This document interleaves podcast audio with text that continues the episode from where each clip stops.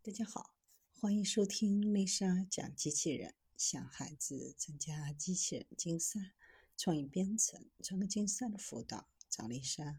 今天给大家分享的是机器人的表情包是怎么来的。一直以来，研究机器人的学者都致力于让机器人拥有人类一样的丰富表情，为它增添一些温度。索菲亚机器人还曾经展示过它的六十二个表情包，让机器人笑起来已经从幻想变成现实。有研究团队用电脑绘制复杂的人类面部运动，将人脸上一百二十五个跟踪标记贴在脸部，仔细检查四十四种不同的面部动作，包括眨眼、嘴角抬起等。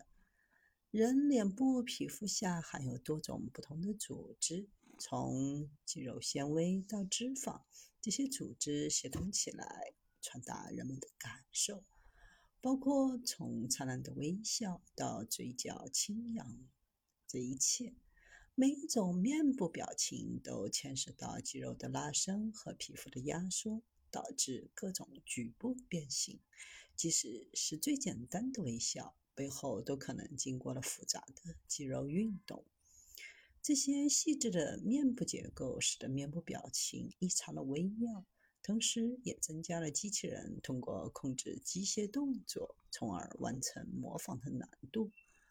人们对自己的面孔如此的熟悉，以至于很少关注细节。但从工程的角度来看，它们是一种令人惊叹的信息显示设备。通过观察人们的面部表情，人们能够判断微笑是否掩藏的悲伤，是否感到疲倦和紧张。截至目前，团队已经拥有了四十多种面部动作数据，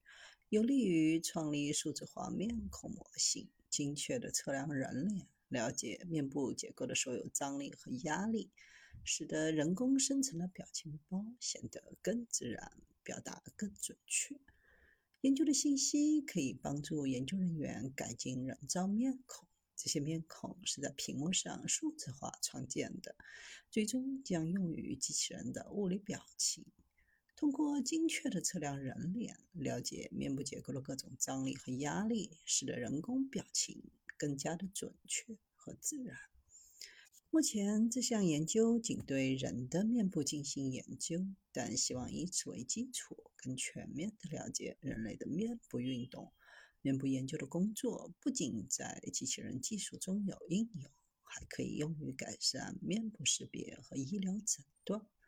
目前，医生主要依赖直觉来检测面部运动的异常。有了这些面部数据后，经过大数据和机器学习，将数据进行训练，可以增加医生诊断的正确性。